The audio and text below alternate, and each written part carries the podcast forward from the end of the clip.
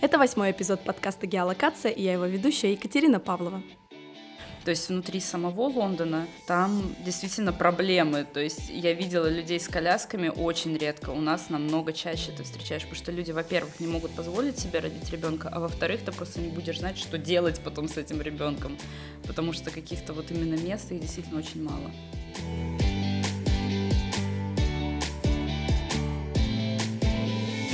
Ко мне в гости зашла Ксения Хаут. Она работает в Таллине в сфере туризма, и не совсем недавно она вернулась после шести лет проживания в Лондоне. Ксюш, привет. Привет, привет, Катя.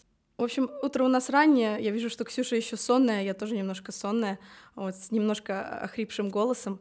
Но мне кажется, это не проблема.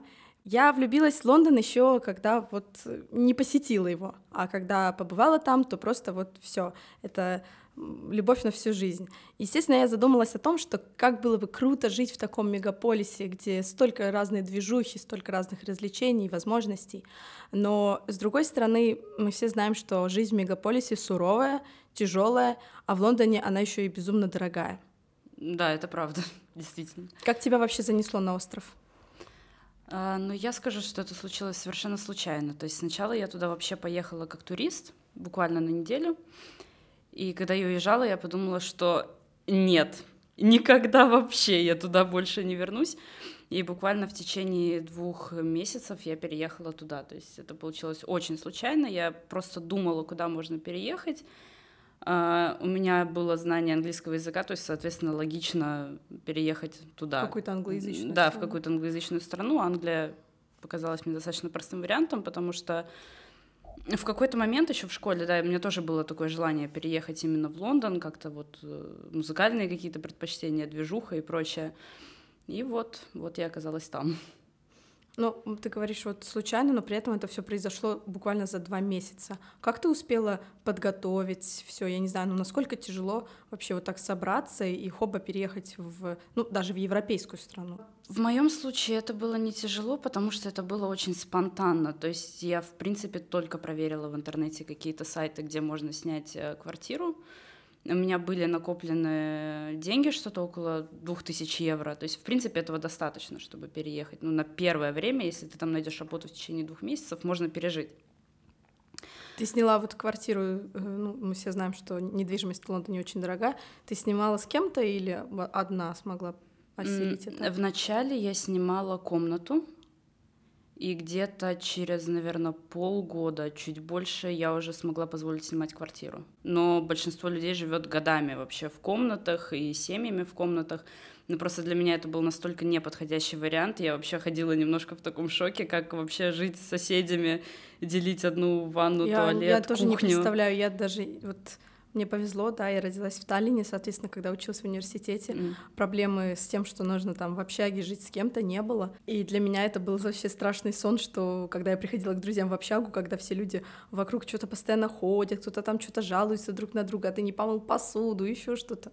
Но я думаю, что меня как раз вот этот момент очень сильно смотивировал на то, чтобы найти, во-первых, работу с нормальным заработком и позволить себе снимать квартиру. Это был такой прямо мощный мотиватор. Что ты думаешь о том, почему люди выбирают Лондон? Ну, мне кажется, во-первых, там действительно можно э, найти все. То есть э, ты можешь, если ты достаточно, если у тебя есть достаточное желание добиться чего-то и сделать что-то, э, то ты можешь, в принципе, это сделать. Просто нужно понимать цель, зачем ты туда едешь. Многие люди, наверное, думали, как я, что там просто устроиться, потому что там действительно работу найти вот. Проще Сегодня простого? ты безработный, да, завтра у тебя есть работа. Там действительно очень просто найти работу. Ого. Ну просто, опять же, на, как, на какие деньги ты будешь рассчитывать. И, наверное, очень у многих людей, опять же, есть какие-то знакомые, у которых был какой-то опыт проживания там. И, опять же, английский язык, мне кажется, сейчас знают фактически все, то есть это достаточно просто. Я знаю, что, допустим, там э, норвежцы, шведы, они туда приезжают именно за каким-то опытом, то есть они обычно заканчивают университет, и едут туда работать по профессии, потому что, опять же, там легче найти работу в той же самой Швеции, там действительно тяжело до 35, там найти какое-то хорошее место. Ну, это удивительно, Они мне казалось, что опыт. в мегаполисе всегда тяжело найти работу, потому что конкуренция очень высокая, то есть ты должен быть нереально крутым чуваком, да, с какими-то э, ну, прикольными качествами, да, или какими-то э, навыками, знаниями, которые вот уникальны, и других э, кандидатов не возьмут на это место, а вот тебя возьмут. Ну, опять же, смотря с, с каких э, ступенек ты начинаешь. То есть у меня, допустим, был опыт, я там закончила в свое время курсы визажиста, но я по итогу не начала работать. Но я была удивлена, насколько легко попасть на London Fashion Week. Как, э, как визажист. Как визажист. Круто. То есть, да, я там была ассистентом, помощником и прочее, но если ты попадаешь в эту тусовку за бесплатно, и ты показываешь себя, что ты хочешь, что ты можешь, вполне возможно даже пробиться и стать вот э, на каком-то хорошем уровне визажистом. Ты говоришь, что ты быстро нашла работу. Угу. Какая была твоя первая работа? Пе... Так, первая работа это вообще был, конечно, кошмар. Я там продержалась две недели, потому что мне было нереально сложно. Это был э, завод по производству сэндвичей я много слышала, кстати, что мигранты устраиваются на заводы, там, да, при том, что я правда была в шоке, такое. потому что там люди работали годами. То есть я выдержала там две недели. То есть ты там стоишь и были просто... тяжелые условия или рутинная работа? Там рутинная работа и тяжелые условия. Mm. А, то есть ты просто стоишь вот всю смену, кладешь вот эту помидорку на хлебушек и. А как ты нашла эту работу через агентство? Через агентство, да. А, то есть пошла в агентство mm-hmm. и предложилась. Угу, понятно. Да, вот там я продержалась две недели. Потом я пошла в другое агентство. Э, я нашла работу уже полегче тоже в одном магазине. Я даже не помню, что там было за название магазина. Но тоже вот люди онлайн заказывают какую-то продукцию, и ты расфасовываешь, опять же. И вот пока я там проработала несколько месяцев, я уже думала, что мне делать дальше, потому что я понимала, что там я тоже долго задерживаться не собираюсь. Вот. И я пошла, получила лицензию, чтобы работать в охране. У тебя кто-то натолкнул на эту мысль, или ты просто а, такая, да, пойду-ка потом... я бодигардом? Нет, нет, потому что, опять же, вот в том э, магазине, где я работала, там работала женщина, она, по-моему, полячка была, и вот мы с ней как бы разговаривали, что э, как вот она так работает, сколько там платят. В принципе, что мне нравится, что в Англии нет не зазорно спрашивать, э, на каких должностях и на каких сколько работах, ты сколько ты получаешь. Да, да то, у нас чтобы с этим просто, проблема. Да, чтобы понимать вообще примерное представление, потому что в Эстонии работать охранником это получать полтора-два евро в час, и на тебя все будут смотреть как на идиота. Да. Вот, а там это достаточно хорошая зарплата и хорошие рабочие условия. Ну вот хорошая зарплата, что это значит? Вот я э, посмотрела, что низким доходом считается до, до 20 тысяч евро в год или полторы тысячи евро в месяц э, в Лондоне. Средним доходом считается 35 тысяч евро в год, то есть почти 3 тысячи евро в месяц. И высоким считается доход 70 тысяч евро в год, что означает почти 6 тысяч евро в месяц. Изначально, когда я начала, у меня было... Я сейчас в год буду говорить, потому что мне... Простите, легче. чтобы вот наши слушатели представляли, Ксюша совсем не похожа на охранника, она не, небольшая, вообще просто не страшная, и я не представляю, как она работала охранником. Суровым человеком. У тебя даже лицо, ну, не такое, не знаешь, не бич-фейс, не суровое такое. Да, но я работала в отелях пятизвездочных, то есть там как раз-таки надо выглядеть более-менее как человек, а не как охранник. А не как там без антресоли. Да. Вот, то есть изначально у меня было, по-моему, или 20... Да, я начала с 25 тысяч в год, то есть это даже выше низкого, это выше низкого да, дохода. то есть эти люди они действительно средний, хорошо да? зарабатывают. Угу. Но мне повезло, я сразу же попала в пятизвездочный отель. То есть э, там зарплата, соответственно, на более высоком уровне. Потом, когда я уже заработала какую-то репутацию в этой сфере, потому что так получилось, что, опять же, Лондон вроде как огромный город, там очень много вот этих вот отелей, но вот в моей конкретной сфере все друг друга знали. И у меня уже пошли просто предложения из других отелей, что они хотели бы со мной работать, потому что девочек, работающих в охране, очень мало, и они пытались найти вот каких-то хороших людей. И когда мне уже пошли предложения, уже как бы я стала устанавливать больше, сколько я хочу получать. И в конце я уже вышла, ну вот где-то 32-33 тысячи в год у меня было.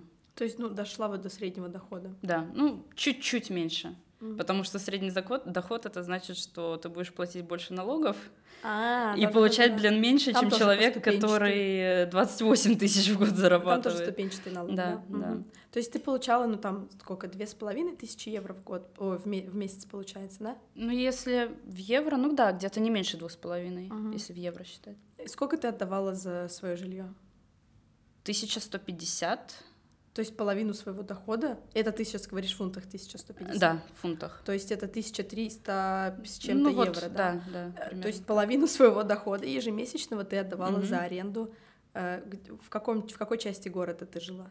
Это был Ист Лондон, то есть это на метро я ехала до центра, ну, скажем, 25 минут. Это очень это хорошо. Это очень круто, на это самом деле. Это очень да. хорошо, да. Когда я почитала, как люди там по часу, по два добираются и живут где-то там вообще. Но это считается более, как сказать? Благополучный район.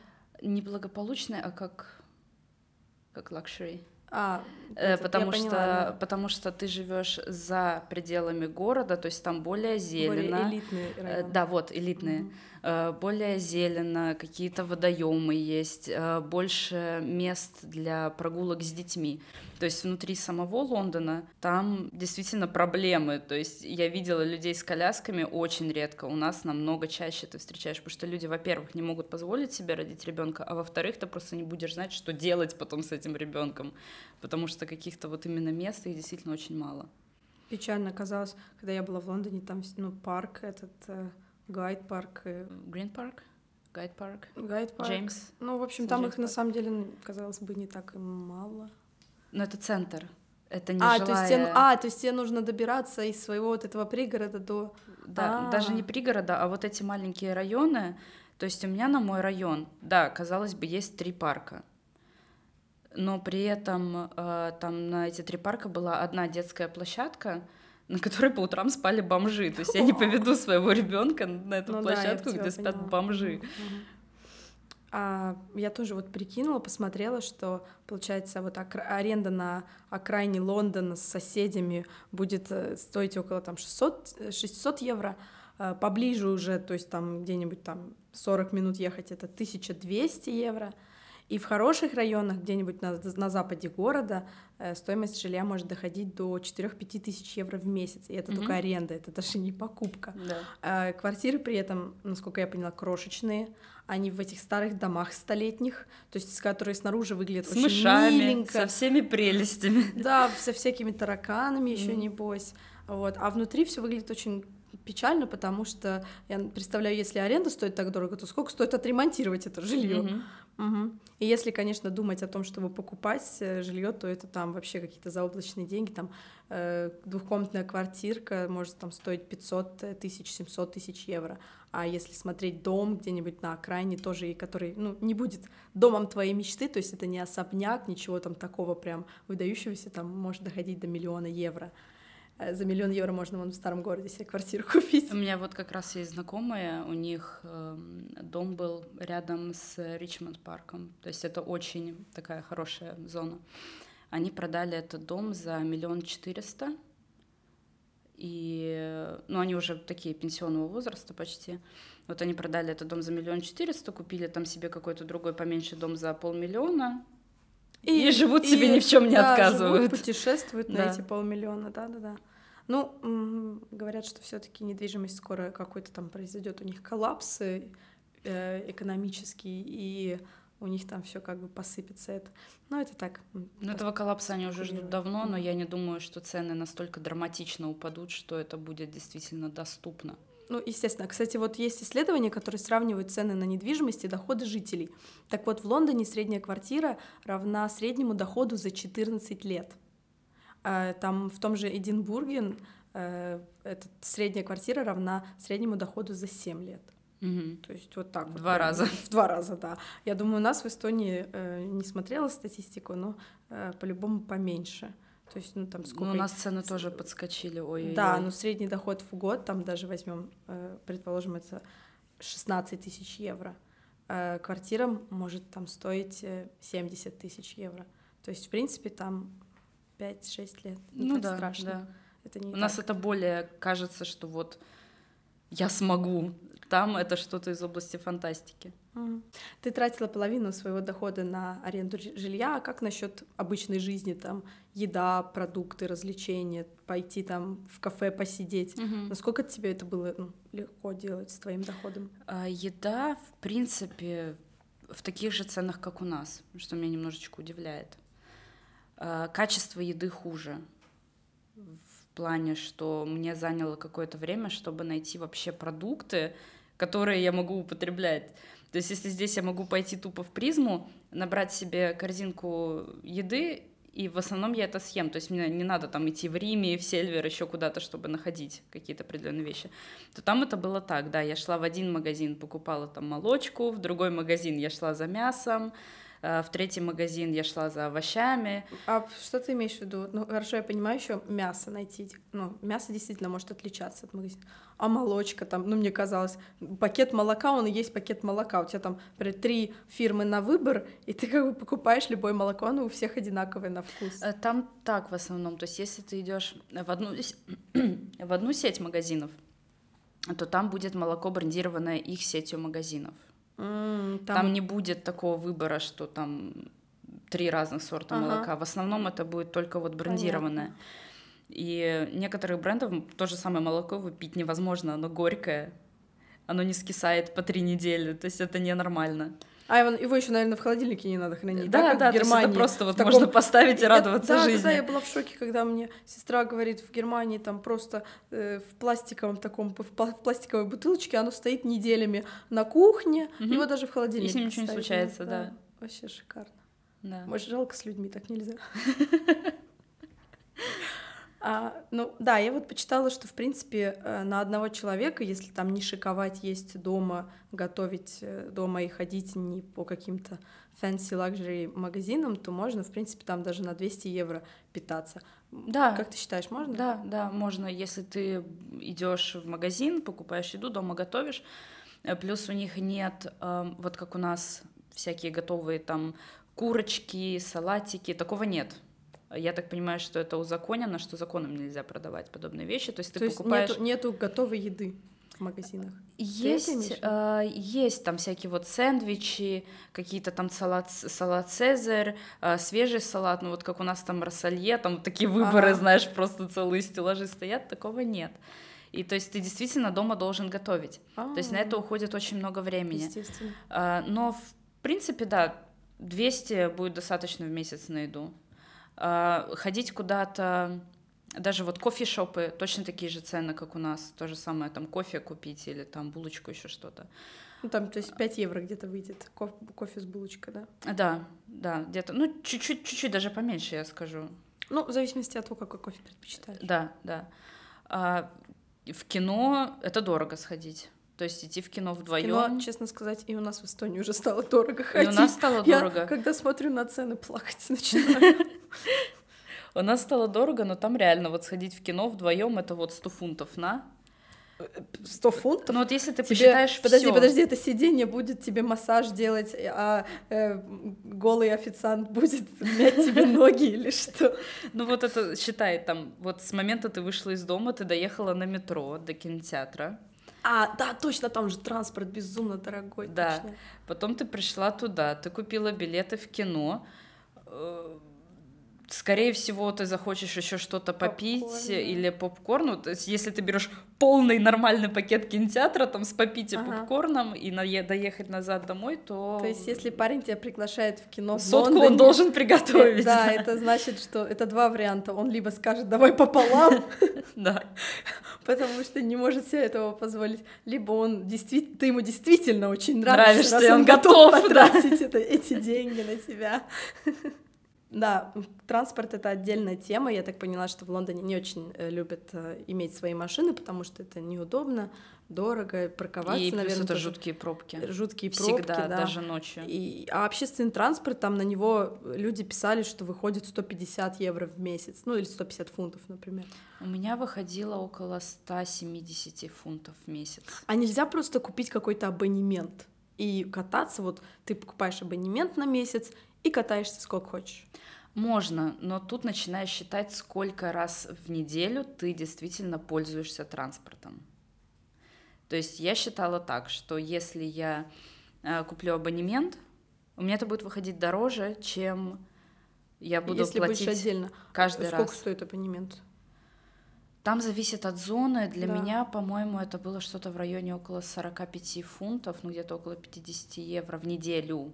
А, нифига себе. Там абонементы по неделям идут. А. И ты действительно, то есть я, я сидела и высчитывала, сколько я поездок должна сделать на вот это вот, и у меня получалось в неделю меньше поездок. Ну, конечно, в какие-то недели у тебя больше поездок, но в основном у меня получалось меньше, то есть поэтому у меня просто не было смысла. И плюс там Обалдеть. такие проездные, что ты там едешь э, с третьей зоны в первую зону и покупаешь проездной с третьей по первую.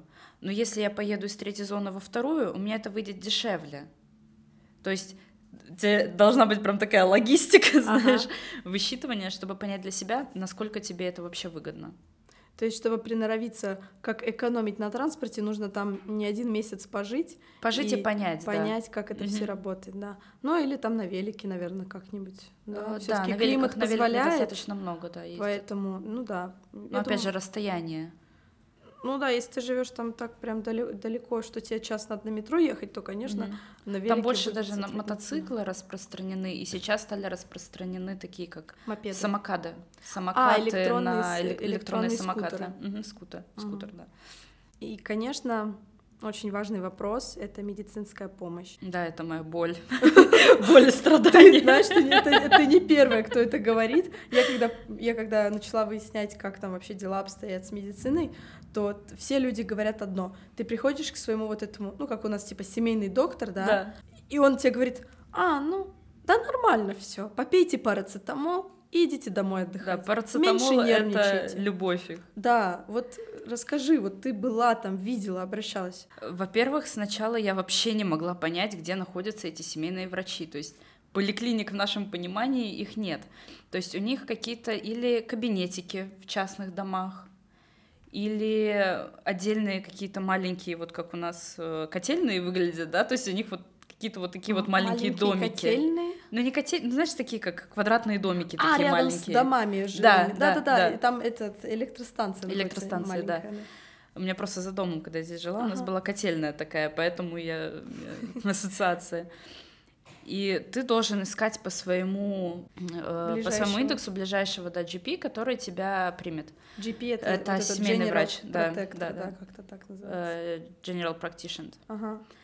И ты туда записываешься, все это проходит достаточно просто, тебе потом делает медсестра небольшой осмотр, Э, но записаться к ним очень сложно, то есть ты не можешь просто утром прийти на прием, что тебе там плохо, ты не можешь им позвонить, сказать, я там открываю больничный, ты должен прийти, а чтобы прийти, тебе должен быть номерок, который, чтобы получить этот номерок, тебе надо ждать неделю, ну, чтобы вообще попасть к этому Ага. человеку.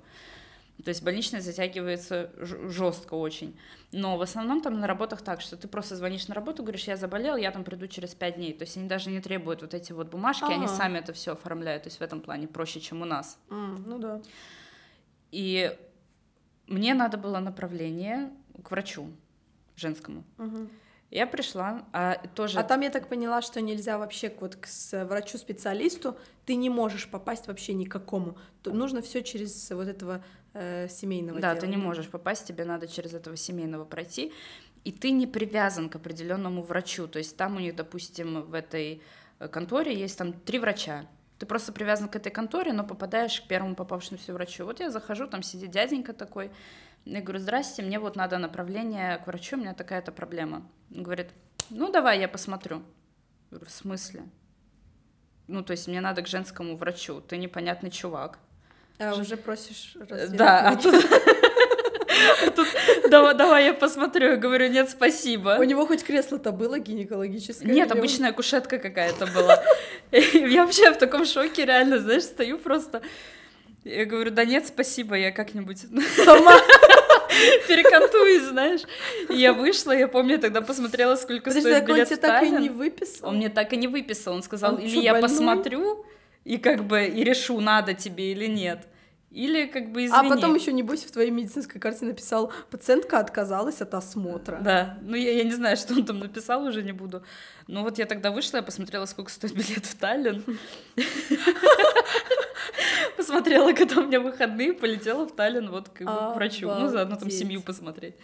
Обалдеть. А как вообще, ну, у нас вот получается, нужно тебе работать, да, и тогда ты получаешь право на э, этот, э, компенсацию, да, то есть ты можешь ходить к семейному врачу бесплатно, а там врачу-специалисту нужно только 5 евро заплатить. А как в Англии это происходит? Угу.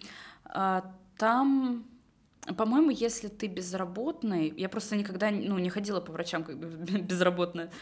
По-моему, когда ты безработный, ты должен вставать как на нашу кассу по безработице, и тогда ты можешь uh-huh. ходить к врачам. То есть у тебя есть страховка, это как National Insurance. Если ты работаешь, у тебя он высчитывается по твоему заработку. То есть я в месяц платила за эту страховку где-то около 200 плюс-минус фунтов. фунтов. То есть около да. 300 евро. То есть я эти деньги, в принципе, не использовала, потому что я ну, сходила вот тот один раз к врачу. Я и... бы сказала, что многие здесь в Эстонии, да. даже глядя каждый раз на свой палгалехт, да, и видя вот эту сумму денег, которая уходит на оплату вот этих всех... Э, Начинаешь плакать внутри. Я, да, я все время рыдаю, я человек чувствительный. Да. Но это больно, это действительно больно, когда ты видишь, сколько денег уходит, и ты понимаешь, что ты ими никогда не воспользуешься. А, и, а когда еще и семейный врач говорит, ну давай, это я посмотрю, как бы да.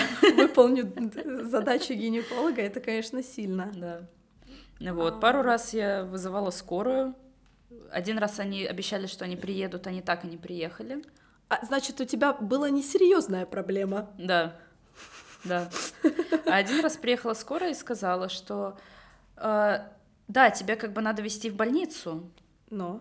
Но я не могу тебя посадить к себе в машину. Я говорю, в смысле? Почему? Потому что у меня были проблемы с желудком, и они были не уверены, это э, как кишечный вирус так. или это у меня какая-то проблема. А... а с вирусом он не мог меня посадить, значит, э, в скорую. Что типа вирус распространится на да. Ну, на внутри, и типа угу. потом люди, которые будут после тебя, они типа подхватят или что? Да, но в итоге, в общем, мы договорились, что он все-таки меня возьмет, но он меня высадил за углом больницы. То есть он меня высадил, он поехал дальше, ждал меня у входа, а я, короче, дошла. И а... потом я пришла, меня посадили на кресло-каталку и уже тогда повели обследовать. Охренеть. Странно, что тебя из... в больнице не, в больнице не сказали, простите, пожалуйста, мы не можем вас взять, потому вас что принять, мы не что вы, наверное, заразны. Да, вдруг вы заразны. Посмотри, да. что за бред вообще? Такое ощущение, словно, блин, у тебя чума была. Ну вот, вот, вот, вот так. Я до сих пор этого не очень понимаю, но хотя бы спасибо чуваку, что он меня довез хотя до угла. Бы, да, хоть как-то. Да, да. Ну да, там такси же тоже очень дорого, вот так вот не... Такси дорого, так он тебя тоже и не возьмет, скорее всего. Даже проблема... Ну, можно не говорить, что у тебя живот болит. Ну да, но даже проблема с беременными. У меня было несколько девчонок беременных, э, кому вот уже рожать. Ехали в больницу, что вот, все, я рожаю. Ага. Посмотрели, нет, у вас там нет достаточного раскрытия, вы не готовы, едьте домой. А там у человека схватки, как бы, то есть раскрытия нет, а схватка уже все, то есть уже как бы рожать нет, едьте домой. Она приехала домой, вызывает такси, чтобы вот уже все рожать. Таксист, я не буду тебя брать, ты испачкаешь мне машину. И они могут не брать. И в итоге приходилось ехать на метро. Не, неужели там люди такие равнодушные? Вот пока что я тебя слышу вещи, которые как бы показывают англичан не с очень такой приятной Ну это же не только англичане, таксисты это кто угодно. Просто мне кажется, что там настолько в каждой за себя, настолько у всех вот это вот выжить, что людям действительно все равно, что вот у меня была ситуация, у меня один раз чуть не украли сумку. То есть полная э, станция людей, у меня вырывают сумку, ты думаешь, кто-то хотя бы посмотрел в мою сторону? Нет, никто не посмотрел. Ты говоришь, чуть не украли. В итоге ты что, сама его догнала и от этого отметелила или что? Нет, он пытался с меня ее снять. Я ее отбила. А, понятно. Ну вот, то есть э, вот такое было. И там много таких вещей, которые меня действительно шокировали. В плане даже вот я сюда приехала, когда у меня там машина не выезжала, и меня какой-то дяденька мимо проходил, увидел. Я его даже не просила, он сам вытолкал, вытолкал эту машину, я сижу, думаю, вау, классно. То есть у меня уже настолько за 6 лет я, видимо, отвыкла, что вообще кто-то без просьбы что-то может сделать для тебя, что я прямо ходила целый день вообще под впечатлением, думаю, какой классный дяденька, классный дяденька. Ну а как же, вот если завести там близких друзей, например, они достаточно ну, открыты и будут тебе помогать, если с тобой что-то случится, если у тебя там проблемы какие-то? Ну, мне повезло, у меня были действительно очень хорошие друзья, но у меня получилось так, что это были люди, с которыми я работала, потому что я работала по 12 часов в день, uh-huh. И мы проводили время в маленьком офисе все вместе, то есть это уже была такая маленькая семья, то есть да, если у кого-то из нас что-то случилось... Они там... были тоже приезжие или ну там смешанные? Там смешанные, там были и с Англии люди, родившиеся, uh-huh. и приезжие из Европы. А вот как же русскоязычные? Э, в Англии живет около 400 тысяч русскоязычных, но это такая как бы, нету точных статистических данных, но примерно вот оценочные говорят, что около 400 тысяч. И э, есть даже еженедельная газета Англия, угу. есть православная церковь, где ведется служба на русском языке в том числе, есть радиостанция. Чувствовала ли ты какую-то, ну, не знаю, там, Скучала ли ты по русским? Много ли ты там встретила русских? Знаешь, мне кажется, у нас нигде в мире нет русскоязычной диаспоры, вот сплоченной, как скажем, вот у армян, вот у них везде ага, есть своя да. диаспора, вот там те же самые, да кто угодно, у них они как-то сплочаются, у русских почему-то такого нет. То есть все живут очень разоблач... разобщенно. разобщенно, да. И я встречалась там с людьми, то есть, и причем были, там был один у меня знакомый из Ярославля, он такой, что вот ты там русская, я говорю, ну да, что я из Эстонии. Это какая что русская, это из Эстонии. А, ну это нормально. Да, ну я, это как бы, это нормально, это я уже привыкла, это мне было смешно. Вот. И у меня действительно не получилось такого, чтобы я общалась с кем-то из э, русскоязычных там. Да, вообще? Вообще. То есть ты близко. Хоте, ты не хотела или просто так вышло? Я была открыта. А, у меня было окей. такое, что если я видела русскоязычного человека, у меня было такое типа «эй». Но у меня нет такого, что я скучала. А тебе в ответ «Э, «не эй». Да, то есть как-то вот холод, знаешь, такой. Угу. И потом в какой-то момент я плюнула и думаю, ну как бы, ну говорит человек по-русски, говорит человек. Для меня, ну не знаю, не зависит на каком языке говорит человек. Главное, чтобы у меня с ним были какие-то точки соприкосновения. Угу а язык это уже второстепенное. Ну, на самом деле, э, ты абсолютно права по поводу э, тяжести формирования диаспоры. Это не только в Англии, это вообще во всем мире. Э, и многие говорят, что на самом деле это потому, что русские поначалу, когда переезжают, особенно, например, из ну, с России, бывших стран СНГ, да, естественно, они оттуда приезжают, они не хотят общаться со своими. И есть такое. То есть вот они поначалу очень-очень негативно все воспринимают, они наоборот, они даже некоторые стесняются, притворяются, того... что они не говорят по-русски угу. специально, чтобы ну вот не общаться с, со своими. А а потом со временем постепенно они начинают как это оттаивать, да, и потом они уже через много лет жизни в другой стране они уже с охотой встречают других русских и очень хотят с ними общаться. Mm-hmm. Но меня, честно говоря, вообще вот такое поведение вызывает большой знак вопроса. То есть я не понимаю, почему люди должны стесняться своего происхождения, того, кем они являются. То есть даже если я не говорю только там за русских, вообще, в принципе, что е... да не важно, что там делают там политики твоей страны или что вообще происходит в исто... исторически, ты отвечаешь только сам за себя, и стесняться своего происхождения, ну, смысла нет, я считаю. Поэтому меня немножко такие люди всегда удивляли, и я так думаю, о, чувак, если ты как бы, ну, стесняешься говорить по-русски, ну, извини, чао, бомбина. А читала там вот эти местные русскоязычные газетки или там Радио слушала, нет? Радио не слушала. А, я пару раз читала вот эту вот газету «Англия», но она в основном а, сделана для новоприбывших, вот как я понимаю. То есть там очень много объявлений по поводу там искать э, работу, причем такую достаточно низкосортную работу, а, найти жилье, какие-то статейки такие маленькие. То есть ну, я бы не сказала, что там было что-то сверхъестественно интересное. А вот по поводу оформления бумаг э, и, ну, таких прочих, прочих бюрократических проволочек, там тяжело вообще, вот, знаешь, там в банк прийти, кредит взять или какие-нибудь такие вещи оформить? А там сложно в том плане, что э, когда я отсюда уже уезжала, здесь у нас было все очень такое дигитальное. То есть, в принципе, уже все можно было оформить через интернет. Или послать имейл, или прийти в контору, или еще что-то. А там все надо отсылать по почте. Я помню, что когда я делала себе лицензию для работы, мне нужно было отослать свой паспорт, свои водительские права, диплом, что я прошла курсы, чтобы получить лицензию. Угу. И, по-моему, даже ID-карточку. То есть я вообще оставалась без документов, и все это мне надо было послать по почте. То есть я помню, как я отдавала этот конверт с документами, знаешь. я просто понимала, что у меня не остается ни одного документа на руках. Да, я отсканировала что-то, но мне было стрёмно. То есть они получили мои документы, это все там что-то сделали, месяц пошло, потом они мне эти документы назад прислали и просто как бы кинули под дверь. То есть я прихожу с работы. А у тебя просто валяется, ну, в смысле, вот, ну, в, да, в конверте, да? Да. А у меня Обалдеть. дом был входной, то есть у меня вот первая дверь, ты заходишь, маленький такой предбанник, и две двери в две квартиры, в мою и соседям. И вот они вот в этот предбанник как бы кинули конверт. Я прихожу, смотрю конверт, открываю, ну, мой паспорт, думаю, классно вообще, ребята. Охренеть просто. И вот такого действительно очень много, то есть ты очень много посылаешь свои документы там куда-то. А к ним и... так пренебрежительно относятся? Ну, наверное, это просто у них такая практика уже выработанная годами, что для них самих это нормально, а для нас это, конечно, немножко шокирует.